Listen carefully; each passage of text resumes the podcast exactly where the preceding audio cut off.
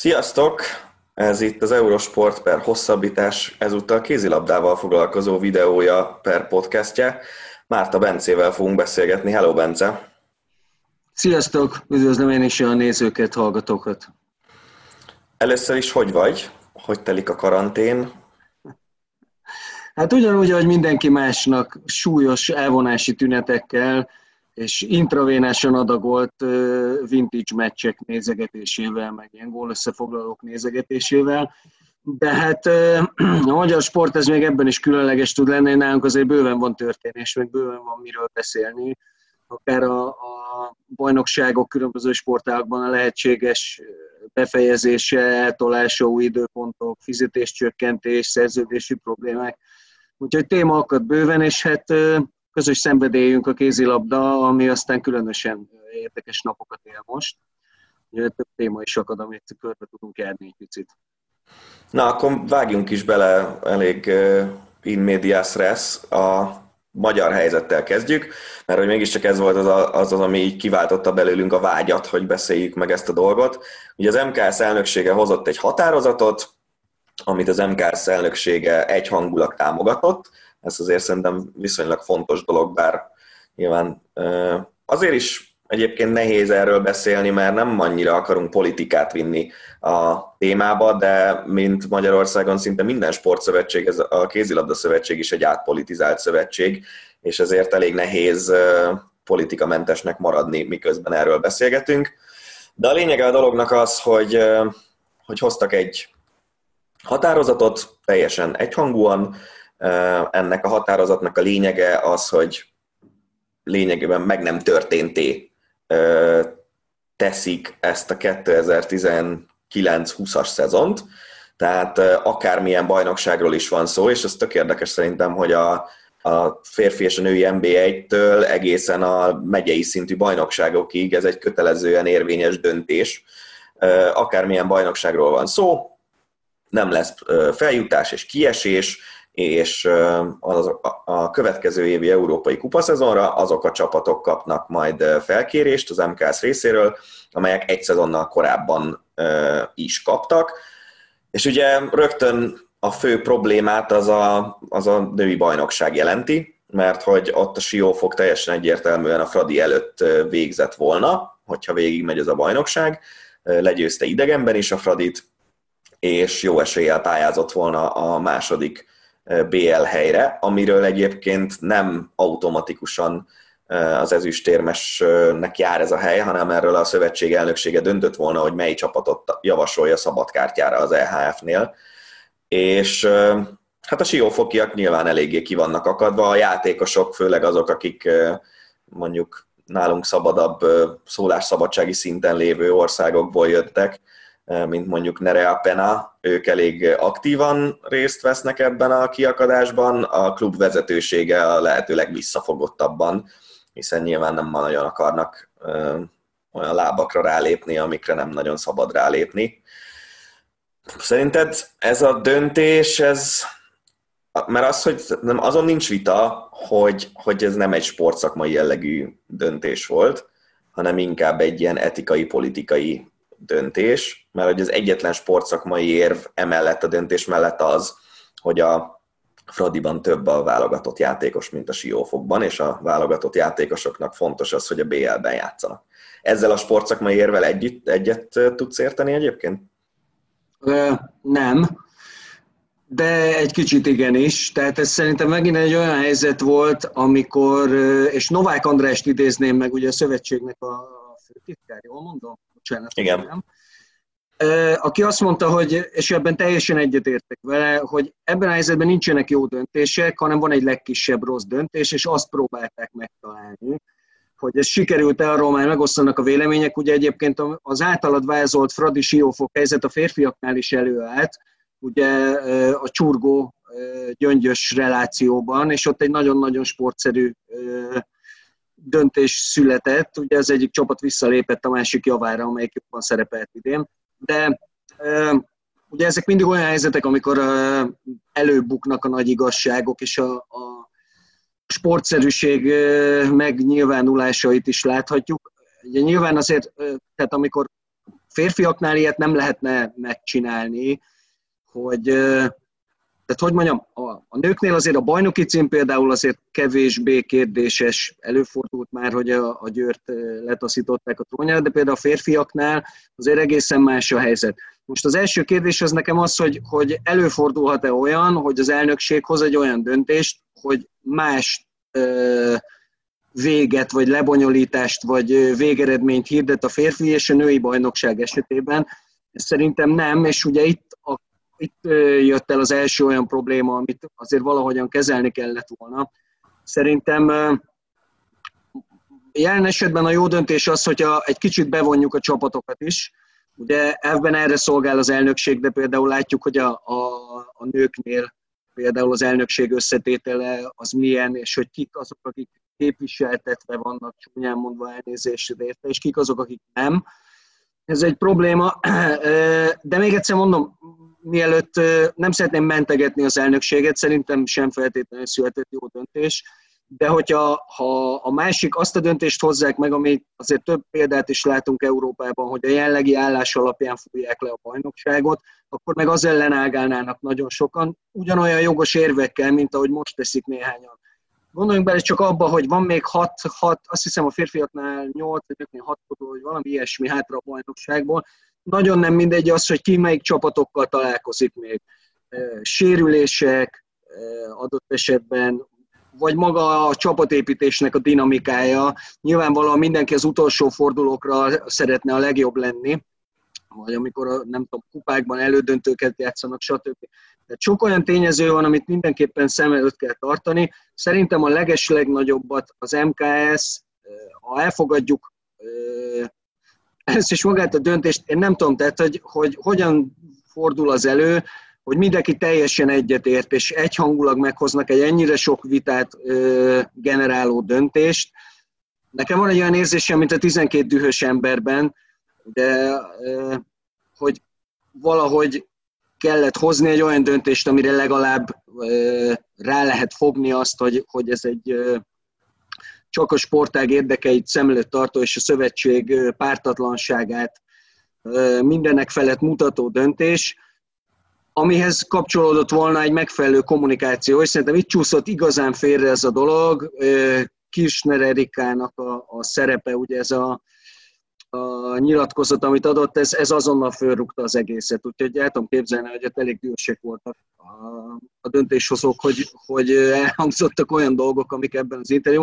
Ugye ott, ott olyan érvek hangzottak el a, a, a döntés mellett, hogy a Fradiban több a válogatott játékos, és hogy a magyar kézilabdának valamiért az az érdeke, hogy a Ferencváros szerepeljen a ligájában. Ami, hogyha így is van egyébként, akkor az egyetlen dolog, amit nem szabad csinálni, az az, hogy ezt kimondod nagy nyilvánosság előtt. Persze, Nyilvánvalóan tudjuk, hogy a, a dolog mozgatórugói azok, azok ezek voltak, de ahelyett, hogy sikerült volna csitítani a hullámokat, ezzel még óriási hullámokat vett a szövetség. Amit most mondtál, abban számomra az volt az érdekes, hogy a, azt mondod, hogy nem szabad általán, nem szabad külön választani szerinted a női és a férfi bajnokság lezárását. De szerintem a, az, az igazán jó példa ebből a szempontból az a különböző foci bajnokságok helyzete, hogy, hogy Angliában szerintem rohadt nagy igazságtalanság lenne, hogyha a Liverpool nem kapná meg ezt a bajnoki címet, amit megszerzett ebben a lezajlott, nem tudom, 20-valahány fordulójában az angol foci bajnokságnak, míg mondjuk Olaszországban, ahol három csapat van bajnoki cím számára elérhető közelben, ott rohadt nagy igazságtalanság lenne azt mondani, hogy oké, okay, aki éppen most vezet, azt kihirdetjük bajnoknak. Tehát szerintem igenis van különbség abban, és ráadásul ugye a női meg a férfi bajnokságnak a lebonyolításában is van különbség, mert az egyikben van bajnoki döntő, a másikban viszont nincsen bajnoki döntő.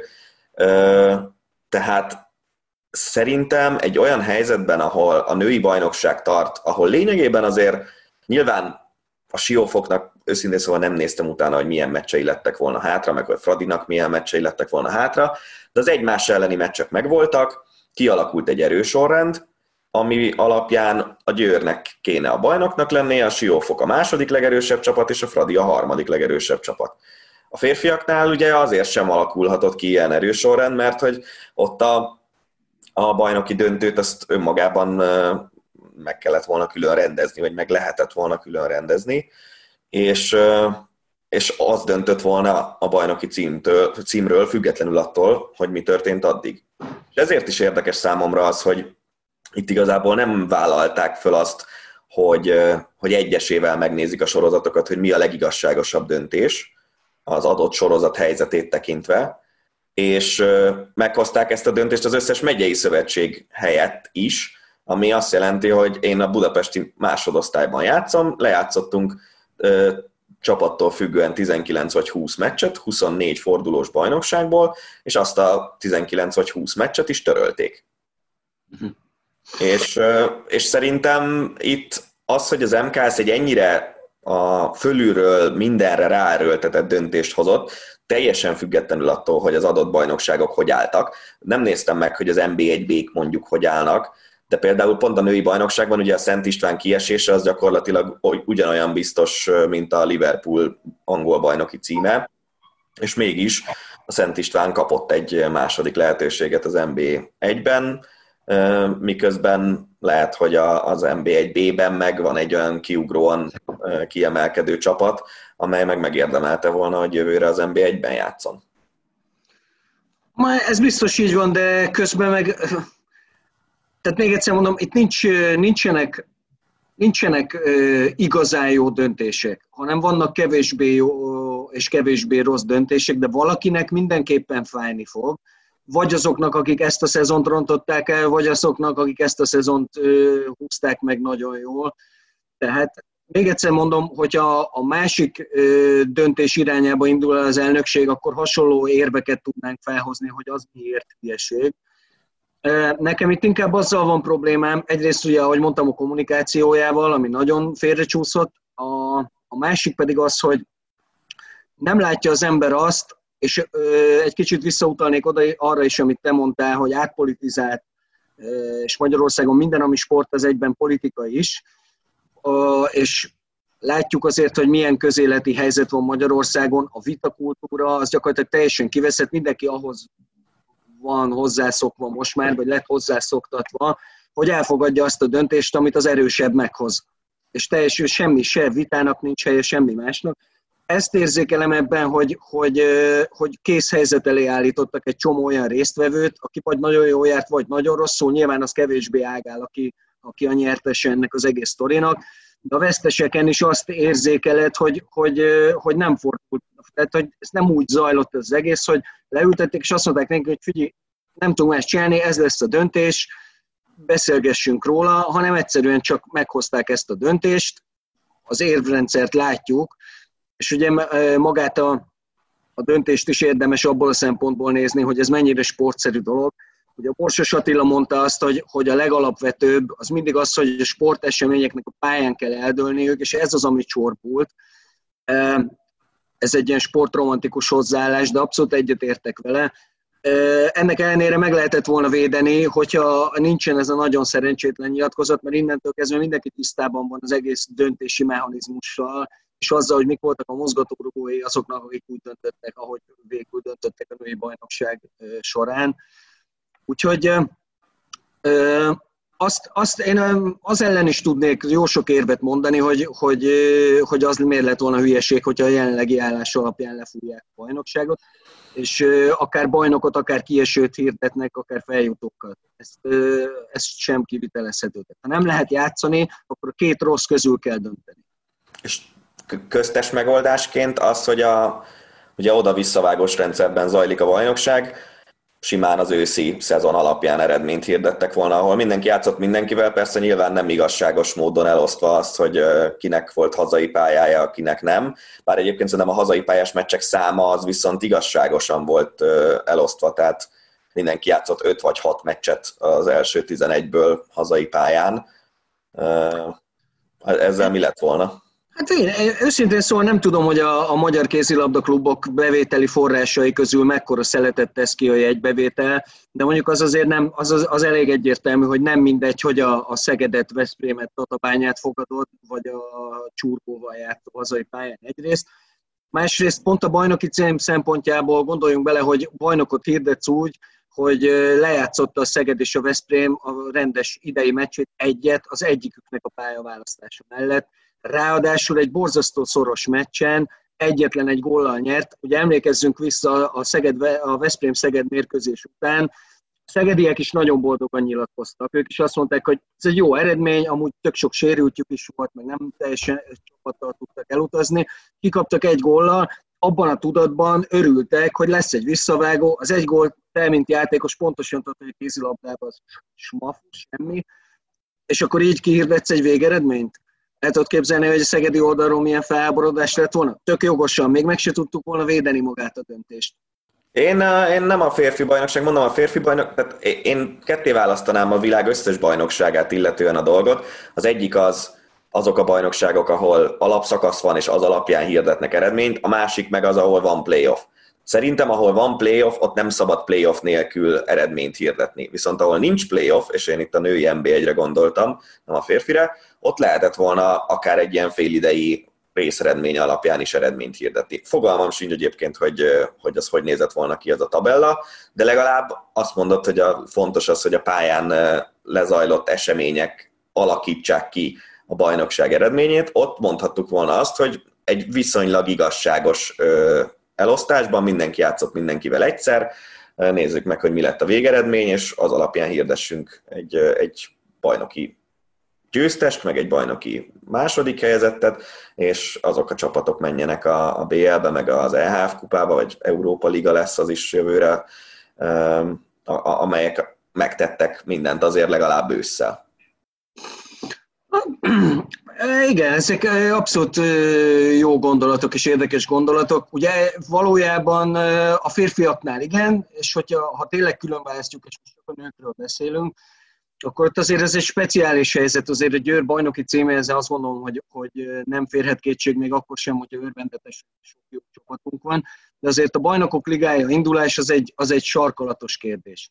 Szerintem ebben nem lett volna hülyeség bevonni az Európai Kézilabda Szövetséget sem, ami morális talaját tekintve valahol a FIFA és a, a, az olimpiai, Nemzetközi Olimpiai Bizottság között helyezkedik el, mert nem ördögtől való gondolat szerintem a három magyar bajnokok ligája induló, hiszen évek óta küzdenek azzal, hogy nem tudnak egyszerűen 16 csapat, 16 legalább hasonlóan erős csapatot összeállítani.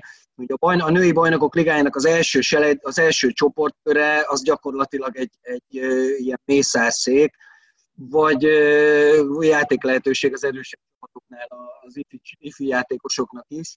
Igazából a bajnokok ligája a második csoportkörrel kezdődik el, de hogyha az lenne a cél, hogy tényleg a kontinens legerősebb csapatai vetélkedjenek itt, akkor, akkor nem kérdés, hogy a, a Fradi, ami azért évek óta ott táncol a, a Final Four küszöbén, mellé oda kerülhetne a Siófok, amelyik az EHF kupának a, a, a címvédője, és akkor ezzel nyer mindenki. Megoldódik ez a probléma, amiről mi beszélünk, mert valójában ez az egy probléma van. Ez a bajnokok ligája indulás, az összes többi kérdés az kis morgolódással, vagy olyan sportszerűséggel, mint a csurgó gyöngyös vonalon, ami történt, megoldható minden más, és lehet empátiával tompítani a nehéz helyzetben hozott rossz döntéseknek a hatását. De mondom, ez kellett volna az Európai Kézilabda Szövetség is, amiről még most beszélni fogunk mindjárt egy másik téma kapcsán, hogyha nekik az lenne a céljuk, hogy, hogy valóban a legelősebb csapatok szerepeljenek a bajnokok ligájában, valamiért tűnik, hogy nem ez feltétlenül a cél. Nem, és ez kimondottan nem ez a cél, tehát azt lehet tudni, hogy a, az EHF-nél ugye a 16-ból nem szeretnék azt, hogy egy országból három legyen, és hát én nem tudom, én, én számomra mindig egy, egyfajta olyan romantikusabb világ az, amikor nem az van, hogy a, a jelen esetben egyébként iszonyatos mennyiségű fölöslegesen a sportba pumpált pénzből fenntartott magyar bajnokság, az három fővel, vagy három csapattal képviselteti magát egy 16-os mezőnyben, miközben mondjuk piaci alapon működő francia vagy dán bajnokságok csak kettővel, és, és akkor kizárjuk a, az olyan közepes európai kézilabda nemzeteket, mint mondjuk a lengyelek, vagy a horvátok, vagy ilyesmi országok bajnokait a BL-ből, tehát én inkább a, azt a vonalat támogatnám fociban is, hogy a 32 csapatos BL-ben mondjuk oké, okay, hogy a 20-22 az szinte minden évben ugyanaz, viszont a maradékot azt inkább a kisebb országok bajnokai töltsék föl, mint a, nem tudom, olasz negyedik helyezettek, de mindegy, ez egy ízléskérdés, meg, meg ez az én gondolatom csak. Veled, veled vagyok abszolút a, a sportromantikát illetően, csak uh, ugye az Európai Kézilabda Szövetség egy, egy uh, minden egyes döntése, amit látunk, az gyakorlatilag gazdasági alapú, illetve hát mindent felülírnak a, a gazdasági uh, alapú döntések. Pontosan ezért érthetetlen, hogy, uh, hogy az ilyen esetekben pedig miért nem. Uh, a kézilabda azért van egyébként egy uh, speciális helyzetben, mert uh, vagy hát igazából a futball van speciális helyzetben. A foci az egyetlen sportág, ahol tényleg van értelme lejátszani nézők nélkül is a meccseket, mert a tévéközvetítési díjak azok sokkal vaskosabbak, mint amennyit egy, egy csapat kaszál a, a stadion bevételekből. Meccsnapi bevételnek mondhatjuk, mert nem csak a jegyek, hanem fogyasztás, merchandising, stb. A kézilabdában ez nem így van, és ha majd ráfordulunk a másik témánkra, akkor majd látni fogjuk azt is, hogy valójában szerintem az Európai Kézilabda Szövetség konkrétan a létéért küzd.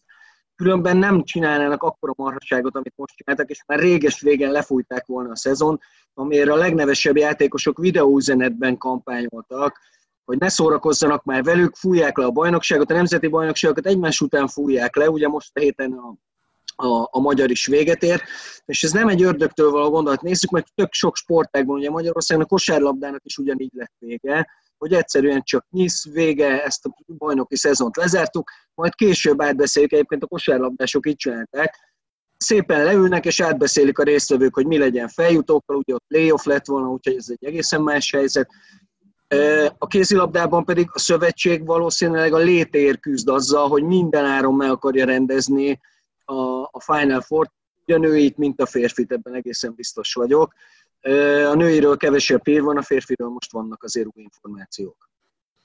Jó, szerintem akkor erre át is térhetünk, hogyha vagy nem tudom, hogy akarsz-e még a magyar helyzetről valamit mondani. Hát szerintem elmondtunk mindent, és annyit szeretnék csak hozzátenni, hogy, hogy értsük meg egy kicsit a döntéshozókat is, hogy ez egy borzasztó nehéz helyzet, és ha nem tudnánk, hogy a mozgatórugók között mik szerepeltek, akkor azt tudnánk mondani, hogy nyilván ők is a, a, a sportág és csapatok is a játékosok érdekét tartják szem előtt. Nyilván ezért nagyon-nagyon fontos a kommunikáció, és ezért lőttek óriási volt ezzel a, a, az interjúval. Én még annyit hozzáteszek mindenképpen, hogy elvettek tőlem egy bronzérmet, úgyhogy ezért örökké mérges leszek a kézi szövetség vezetésére.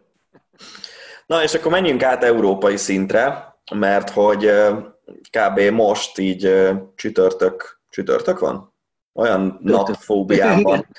Na, szóval a csütörtök dél, délkörnyékén jött ki ez a hír, hogy az Európai Szövetség a férfi Final Four-t azt augusztus végéről áttette két ünnep közé, december 28-29-re, és igazából már ugye beszéltünk talán két hete, nem Bence, arról, hogy, hogy ezt a témát ezt körüljárhatnánk, hogy lesznek olyan játékosok, akik ebben a szezonban június 30-ig X klub játékosai, és aztán a X klub játékosaiként küzdenek azért, hogy az az X klub bekerüljön a Final Four-ba, ha egyáltalán itt június eleje közepén meg lehet majd rendezni ezeket a nyolcad meg negyed döntő meccseket, amik elvileg be vannak tervezve és aztán június 30-án lejár a szerződésük, életbe lép az Y klubbal, klubbal megkötött új szerződésük, és ezek a játékosok lehet, hogy győztesként kerülnek ki egy párharcból júniusban, de aztán augusztusban, illetve most már friss hír szerint decemberben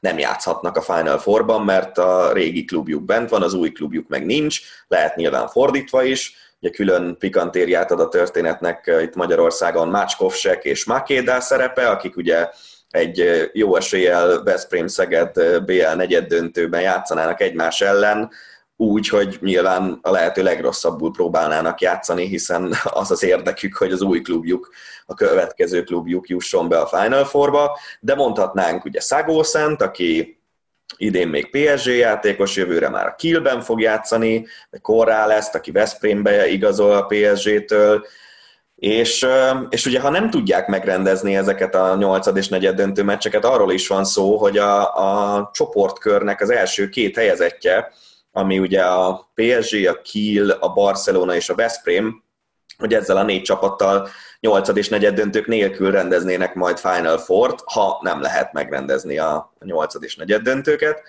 és most úgy tűnik, hogy két ünnep között. Igen. Hát itt közben a legvadabb elképzelésekkel is találkozott az ember, és valóban ö, olyan ö, helyzetek alakultak ki, amiknek a kezelése valami egészen elképesztő. És mindez nekem azt mutatja, amiről beszéltünk az előbb, hogy az EHF-nek gyakorlatilag ez, ez a lélegeztetőkép a Final Four. Nem véletlenül a, nem véletlen a formátum sem. Ennek az egésznek az a lényege, hogy koncentrálják a, a média figyelmet, és összességében mindent egyszerre, mert ez egyébként nem egy rossz formátum, és nem egy rossz ötlet, még a játékosok egyébként nem is annyira szeretik, és nem is feltétlenül sportszerű, vagy hát sportszerűnek sportszerű, csak nem feltétlenül a legjobb csapat tudja megnyerni. Ugye a játékosok szokták mondani ezt, hogy eljutsz Kölnig, és ott egy új bajnokság kezdődik. Tehát nem egész évben kell a legjobb csapatnak lenned azon a két napon, és ugye láttuk ennek rengeteg-rengeteg láttuk a Flensburg BL győzelmét, láttuk a Várdarét tavaly, hogy, hogy a leggyengébbnek tartott csapatok már meg tudják nyerni ezt a tornát. Most, hogy a gazdasági szempontokról beszéljünk, itt az, hogy ennyire görcsösen ragaszkodnak hozzá, és ennyire nem tudják elengedni, ez azt jelenti, hogy valószínűleg tényleg életbevágóan fontos gazdaságilag, hogy a szezon egyetlen igazán komoly bevételi forrása az Európai Kézilabda Szövetség számára, az, az, az meg legyen tartva, és valóban legyen ez a, ez a dolog. Még akkor is, hogyha ez a decemberi időpont, ugye van szó egy augusztusi, vagy volt szó egy augusztusiról, és aztán most van ez a decemberi időpont, ez azért felveti azt a kérdést, hogy elindul a bajnokság, elindulnak a bajnokságok, és elindul a bajnokok ligája a szezon is, a 2020-21-es szezon is elindul mondjuk szeptemberben. Igaz?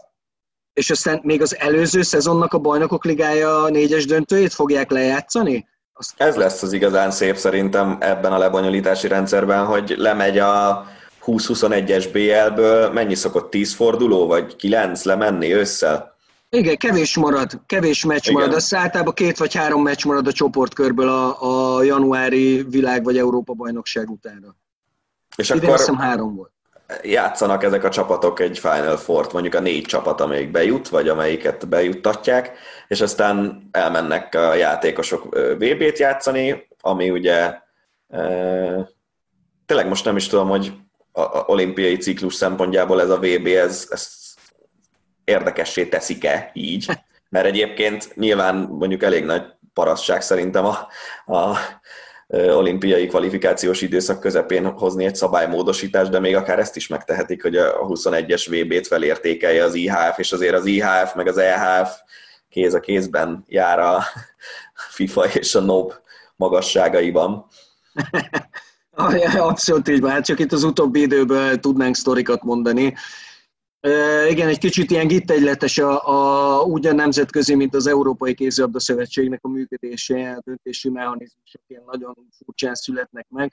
De ez, ez itt különösen nagyon-nagyon sok kérdést vet fel, hogy csak egyet említsünk, és azért amikor így beszélgetünk, akkor mindenki szóba kerül, gazdasági szereplők, szurkolók, szövetségek, de a játékosokról nem beszélünk soha, vagy nagyon keveset, pedig hát ha valaki érintett ebben, azok a játékosok. Gondoljunk bele, hogy végigjátszák a, a, a szezont, aztán abban a három hétben, amikor tudnának pihenni és felkészülni a januári eseményre, akkor most egy Final Four, ami azért akár kijut, de nagyon-nagyon sok játékost fog érinteni, sőt azt mondom, hogy mondd, hogyha rosszul tippelek szerinted, mondjuk, hogy a Final Forum pályára lépő játékosok 80% az a világbajnokságon is ott lesz.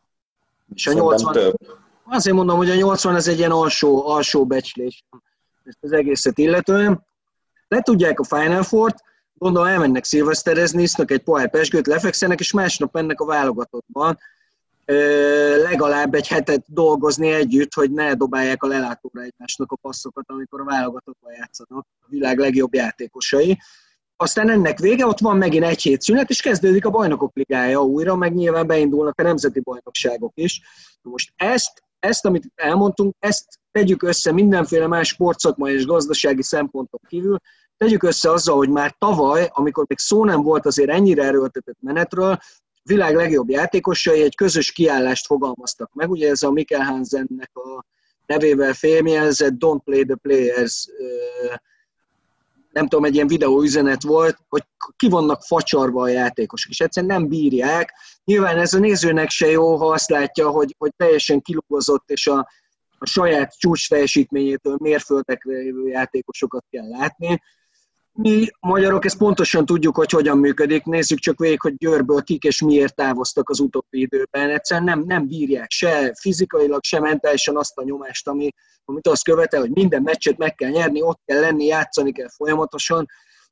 És te, aki játékos vagy, sokat tudnál mesélni arról, hogy egy igazán kemény két, két top csapat közti, vagy top válogatott közti mérkőzés, az mennyit vesz ki egy játékosból. Még egy dolgot ezzel kapcsolatosan, és akkor ezt a témát szerintem be is fejeztük már a játékosok oldaláról. Beszélgettem tegnap, egyet, tegnap előtt Mirko Alilovicsal, akik ugye ülnek Szegeden és malmoznak, hiába zárták le a bajnokságot, mert az EH még nem zárta le a BL-t, és így nem tudják elengedni. És a szegedi játékosok nem tehetik ki a lábukat a város határon kívülre, tehát ott nagyon okosan és nagyon következetesen betartják a, a karantén szabályokat. És így volt időnk elég hosszan beszélgetni, és Mirko is azt mondta, hogy a két szövetséget, se az EHF-et, se az IF-et nem érdeklik a játékosok, és gondoljon, gondoljon bele abba valaki, hogy elmegy az ember egy Európa bajnokságra, ami most már szintén megemelt létszámmal van, és aki a döntőbe jut, az a csapat, az 14 nap alatt 8 meccset játszik le. Úgyhogy előtte is meccsei voltak a klubjával, meg utána is meccsei voltak a, a klubjával, ez valami olyan szintű igénybevétel, ami, ami tényleg már ilyen köztörvényes kereteket feszeget, mert emberkízásról beszélünk. Szerintem kilencet, de amint a döntő a kilencedik. És 3, 6, 3, 7, 7 8. 3, 7. Mert négy középdöntő meccs van most már. Négy, a... persze, igen, igazad van. Kilenc, pontosan, így van. Na, csak az, az jutott eszembe erről, hogy vicces, hogy pont Mikkel Hansen, aki azért a PSG-ben szerintem messze nem játszik annyit, mint mondjuk Duvnyák játszik a Kielben, és ráadásul a Dánok ugye három meccs után haza is mentek az Európa-bajnokságról, de mindegy. És nem védekezik. És nem igen. védekezik. Hát, ha nagyon kell, akkor igen. Egyest. Na, mindegy, nem mondom, ez... ha nagyon kell, az nagyon nem kell, hogy Mikkel Hansen ott legyen abban a dámfalban. De, azért de egyébként az a vicces, hogy Mikkel Hansen szerintem annál sokkal jobb védekező játékos, mint amennyit védekezik, csak támadásban meg annyira jó, hogy érdemesebb inkább ott játszatni. Na, hát sok nagy igazság, és sokan mondják, hogy a védekezés az akarati kérdés. Ha akarsz védekezni, akkor tudsz védekezni, úgyhogy de hát ebben most nem menjünk bele szerintem. Én ezt nem, én ezt nem osztom, ezt a véleményt, mert tehát, hogyha Stas Kuber nagyon akarna védekezni, ő nem tudna védekezni. jó, jó, persze. Hát vannak ilyenek, de lelkesedéssel sok minden megoldható. Habucki? Igen, igen. igen. még egy téma lenne, ami szerintem érdekes, az pedig a, azt mondom, hogy tegnap vagy tegnap előtt derült ki, hogy ugye beszélgettünk itt az olimpiás podcastünkben arról, hogy mi lesz a magyar sporttámogatási rendszerrel, és most kijött egy olyan hír, hogy, hogy úgy tűnik, hogy a bankoknak a válsághelyzetben kivetendő különadóját, az körülbelül ugyanúgy adhatják majd egy részét ennek a pénznek sport támogatásra, mint eddig. Tehát az eddig a társasági adót lehetett ilyen célokra felajánlani, most a bankok különadóját felajánlják. Ez, ez egy elég szerintem meglepő döntés, mert én azt gondolom, hogy hogy a, a magyar sporttámogatási rendszer még nagyon sok kormánypárti szavazónak se túlságosan szimpatikus, különösen az a része, hogy mondjuk a labdarúgásunk az mit hoz ki ebből a pénzből, és, és mégis egy ilyen helyzetben is úgy döntöttek, hogy a sporttámogatási rendszer túlélése az fontos. Ez nekem, nekem sokkoló és borzasztó nagy meglepetés. Én ugye korábban, amikor beszélgettünk, akkor is azon a véleményem voltam, hogy a, a TAO Mennyországnak ezennel vége, ez a sporttámogatási, vagy összességében a sportfinanszírozási rendszer azt, azt magával rántja mostani vírushelyzet, de ugye mindig csak tippelünk. Szerintem magáról van köze hozzá annak is, hogy, hogy most megnézzük a világ többi országát és Magyarországot, Szerintem a legnagyobb különbség itt a víruskezelés helyzetében az, hogy mi nem tudunk semmit, de semmit a világon. Tehát nincs információnk, ami alapján a saját véleményünket is akár ki tudnánk alakítani.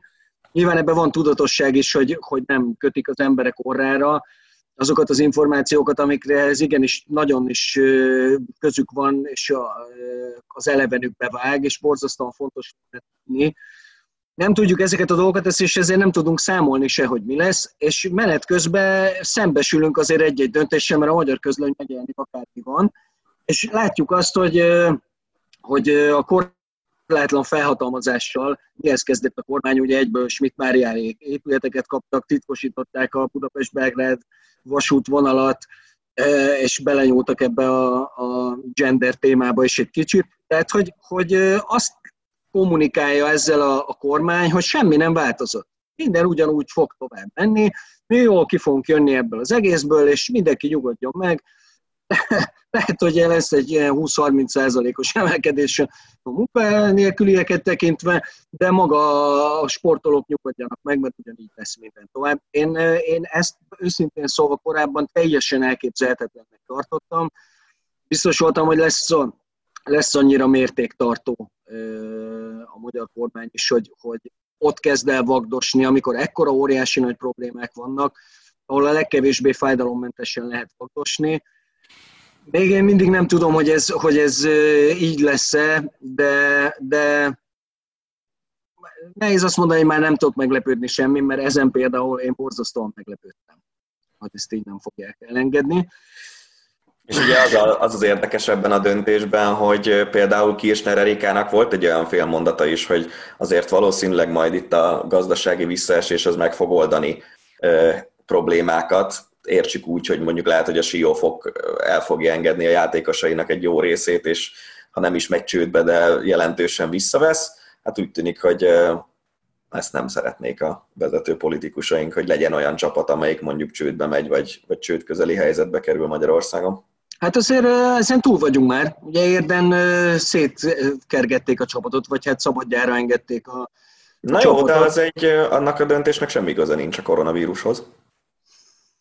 Hát igen, az új polgármester személyéhez van köze, de hát igen, hogy mennyi köze van hozzá. Biztos, hogy lesz, lesz ilyen egyébként. Tehát látjuk most is, hogy futballkluboknál is ilyen óriási viták vannak, és egyáltalán nem értem, Tony Cross se értem, ugye ő az élére állt ennek a, a futballisták között, ennek az van, majd ő eldönti, hogy a saját fizetéséből mennyit. Ez ez, ez rettenetesen kiakasztó meg. Amikor látja az ember, hogy ilyen siófokok, meg nem tudom milyen csapatoknál a játékosok görcsösen ragaszkodnak ahhoz, fizetéshez, amiért ugye nem is tudnak megdolgozni. Tehát nem is arról van szó, Jaj. hogy megérdemlik, vagy nem, mert most ez demagógia egyáltalán belemenni is, de nem dolgoznak érte. Nem nincs, nincs konkrét munkavégzés, és ennek ellenére nem hajlandóak elfogadni a fizetéscsökkentést, úgyhogy a pénznek azért bőven lenne más helye. Úgyhogy én azt szeretem, amikor, mert látsz ilyet is, hogy nem tudom, a penyigei foci csapat, akik visszaadták a, a pénzt. Oké, pici dolog, de pont a piciktől várod azt, hogy, hogy ilyenkor példát mutassanak a nagyoknak, és ezek, ezek előfordulnak. És közben meg látod, hogy a nagyok, az igazán nagyoknál, meg ilyen nagy ellenérzések vannak, meg ilyen önérzeteskednek a futballisták, hogy, ő, hogy neki szerződés van, és Szóval nevetséges ez az egész. Viszont közben eszembe jutott még egy téma, amiről érdekelne a véleményed. Kim Rasmussen beperelte a Magyar Szövetséget.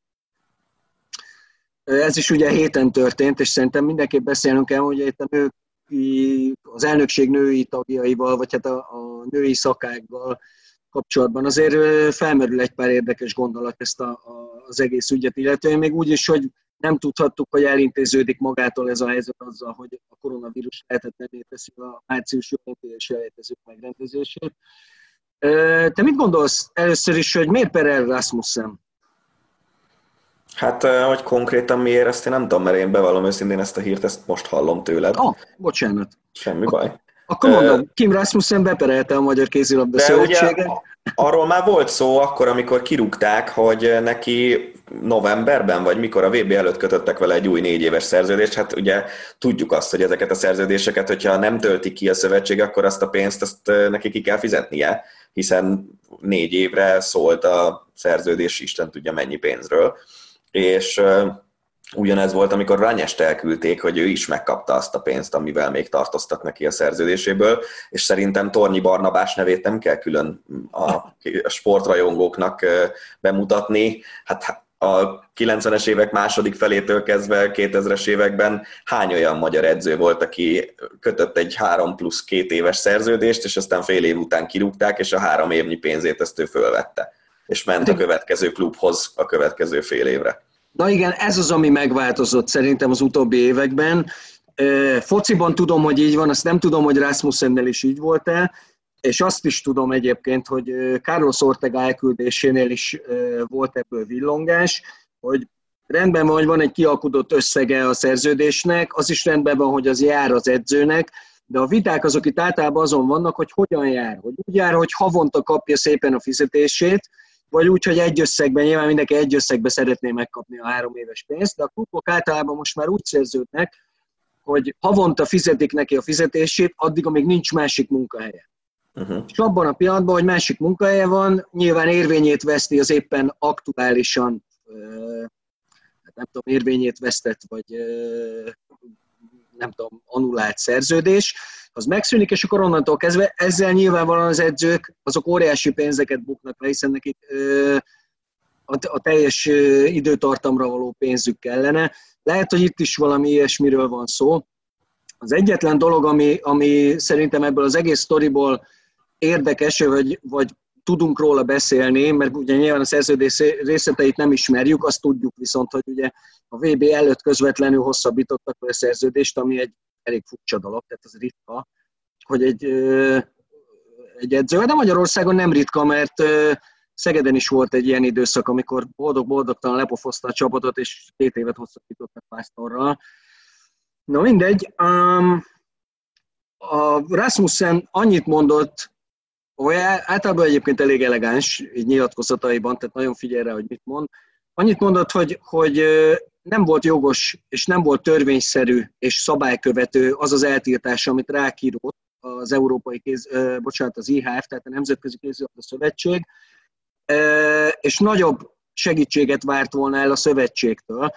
Ugye emlékezz vissza, mi is sokat beszélgettünk erről, hogy meg akarja egyáltalán menteni a Magyar Szövetség Kim Rasmussen, és ha igen, akkor, akkor milyen eszközei vannak erre. És ugye az M4 Sporton ezután az interjú után Pálinger Katalin, a szövetség női alelnöke szólalt meg, és mondta, hogy meg van lepve ezen, hogy milyen, milyen több segítség. Na most az a helyzet, hogy Pálinger Kati nem volt ott. Tehát ő úgy készült, hogy a középdöntőre utazik, csak hát az ugye elmaradt.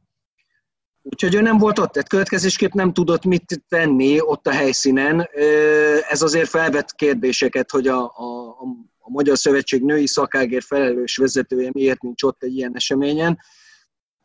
Ez az egyik olvasata. A másik meg az, hogy ha ott van Pálinger, akkor sem vagyok biztos benne, hogy, hogy Kim Rasmussen megmentésére olyan óriási nagy erőket mozgósított volna a Magyar Szövetség. Az látszott, hogy a fontosabb az nem ez volt, nem Rasmussen személye volt, hanem az volt, hogy az olimpiai selejtezőt mi rendezzük meg, és onnantól kezdve ez kiderült, általában az már ott a helyszínen lehetett tudni, hogy, hogy azt meg fogjuk nyerni.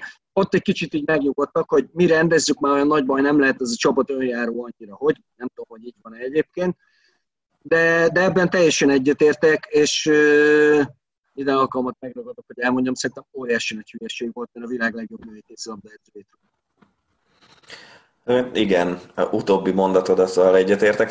Számomra ez az egész ilyen menedzseri szempontból, és az jutott eszembe, hogy ugye például Kemény Dénes is szokott tartani ilyen public speaking, vagy nem is annyira public, hanem a cégek, cégeknél megy, és ilyen motivációs dolgokat tanít meg, hogy hogyan kell vezetőként viselkedni. Hát ha az a pozitív oldalán van az egyenletnek, ez a viselkedés, amit itt a kézi szövetség vezetése Rasmussen ügyben mutatott az elmúlt fél évben, ez meg a negatív oldal talán a, a spanyol foci szövetség Lopetegi ügye az az, amit ehhez tudnék hasonlítani.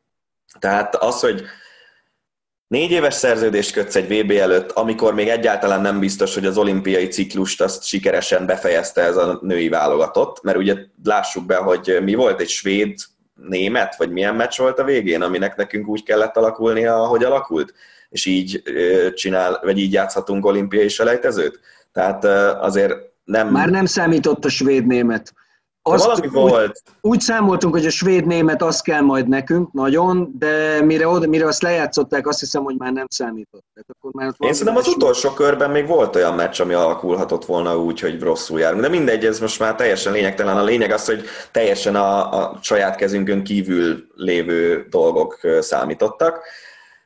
Tehát ha igazolsz egy edzőt egy négy éves olimpiai ciklusra, és az olimpiai ciklus vége az még bizonytalan, mert ugye az, hogy, hogy ha kijutunk, és ott mondjuk nem tudom, ötödik, hatodik a válogatott, arra nyugodtan rá lehet mondani azt, hogy az egy oké okay szereplés, még a nyolcba bejutunk, már pedig a nyolcba valószínűleg bejutnánk az olimpián, hogyha kijutnánk, mert ott vannak a japánok, a, Afrika legjobb csapata, aki azt hiszem talán Angola most, kontinentális bajnokok közül azért egy párat biztos, hogy meg lehet verni, és akkor az európaiak közül meg valószínűleg nem mi lennénk az utolsók. Szóval a nyolcba valószínűleg bejutnánk, onnantól kezdve az már viszonylag sikeresnek tekinthető az az olimpiai ciklus, hogy kijutottunk az olimpiára. De amíg ezt nem tudod, hogy kin vagy az olimpián, addig szerintem szerződést hosszabbítani egy olyan edzővel, akit az olimpiai ciklusra szerződtettél, az önmagában egy elég rossz vezetői döntés volt. Aztán meneszteni azért, mert nem biztos, hogy az olimpiai selejtezőnő edzősködhet, mert lényegében ugye itt ez volt a hivatalos indok.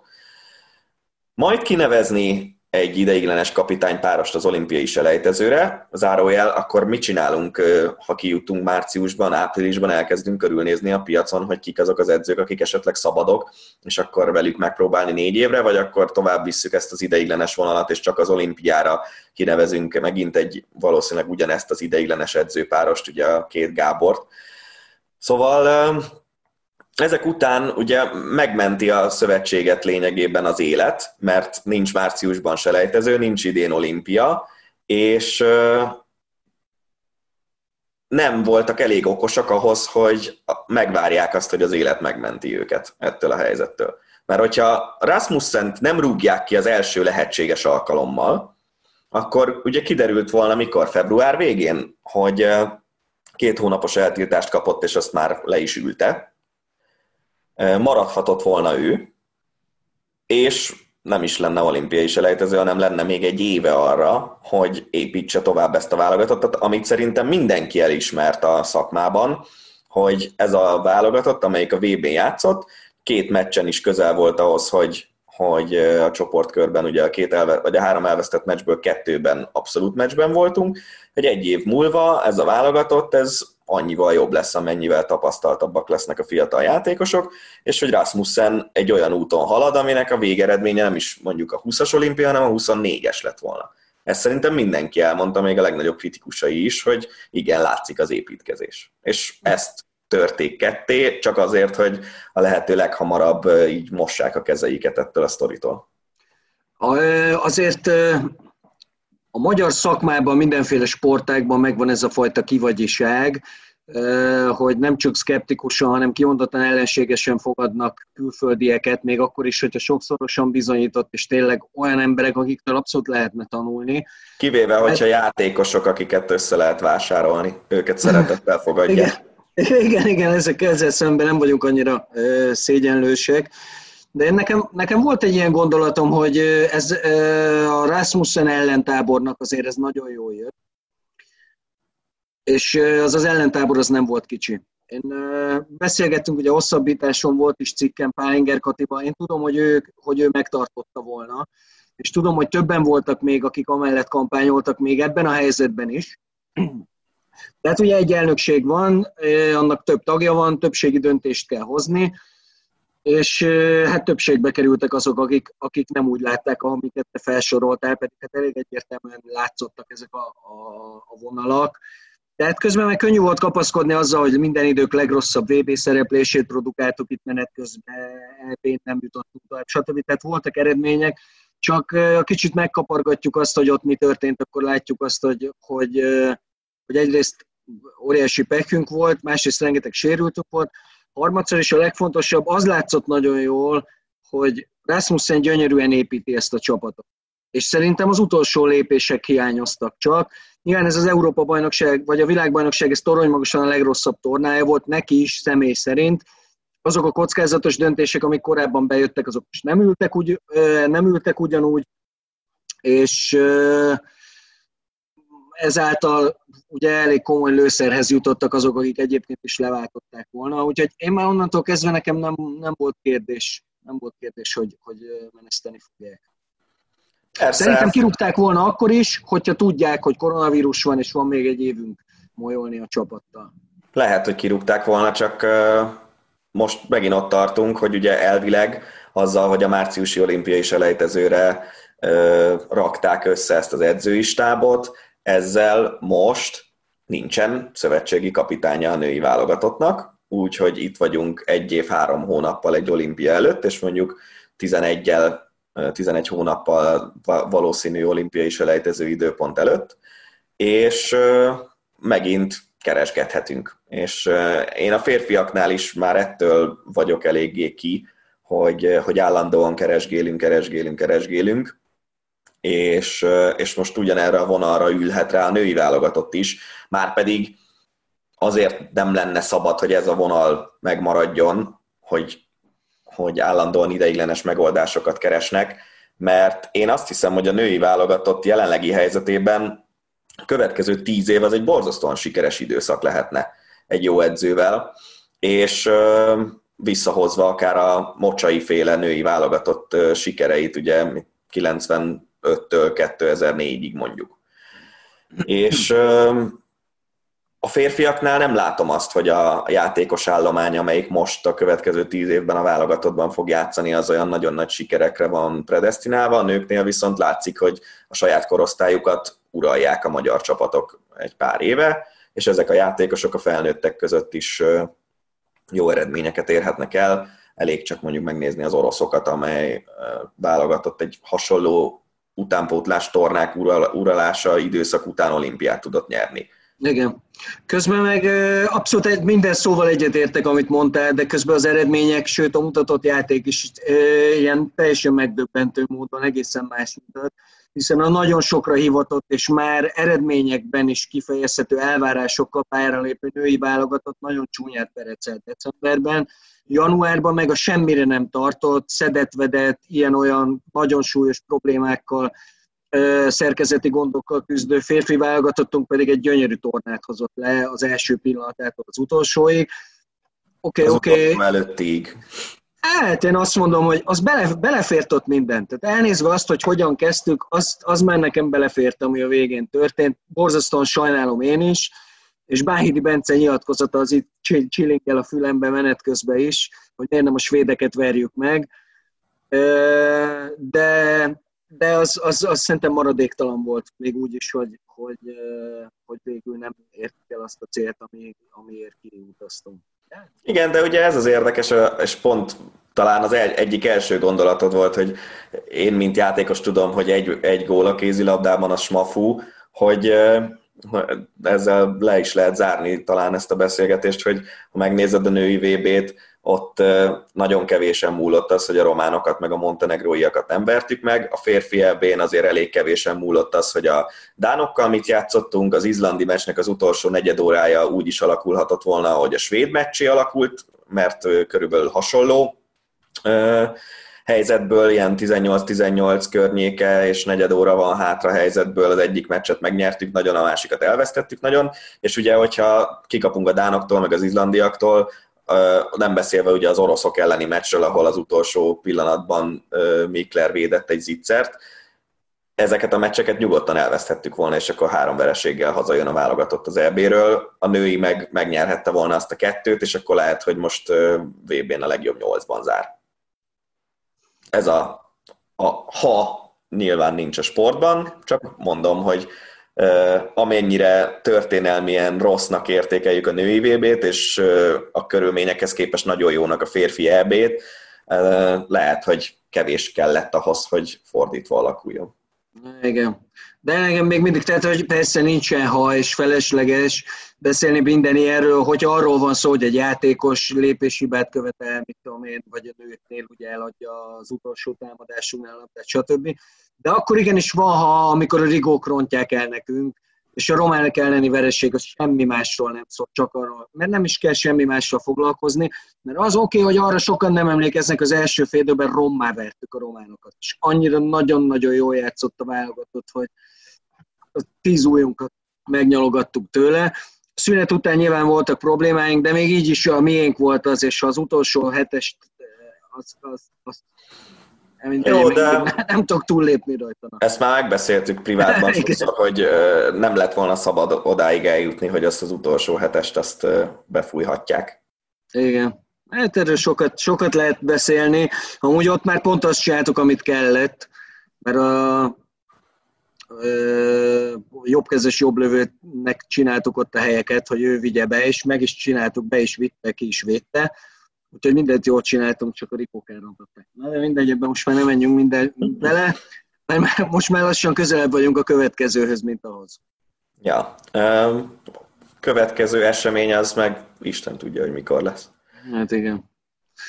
Azért hát nem, nem tudom, baj, hogyha most már láthatnánk élő kézilabdát is, nem csak itt a fél éves múlton vitatkoznánk, hogy most mi volt a románok ellen, meg mi nem. Igen. Nem tudom, hála Istennek azért hozzáférhető jó sok mérkőzés, és csak itt az utóbbi években, hogyha belegondolunk, itt azért voltak olyan meccsek, és most ugye a Szeged is, meg a Veszprém is osztogat meg teljes meccseket, amiket érdemes végignézni.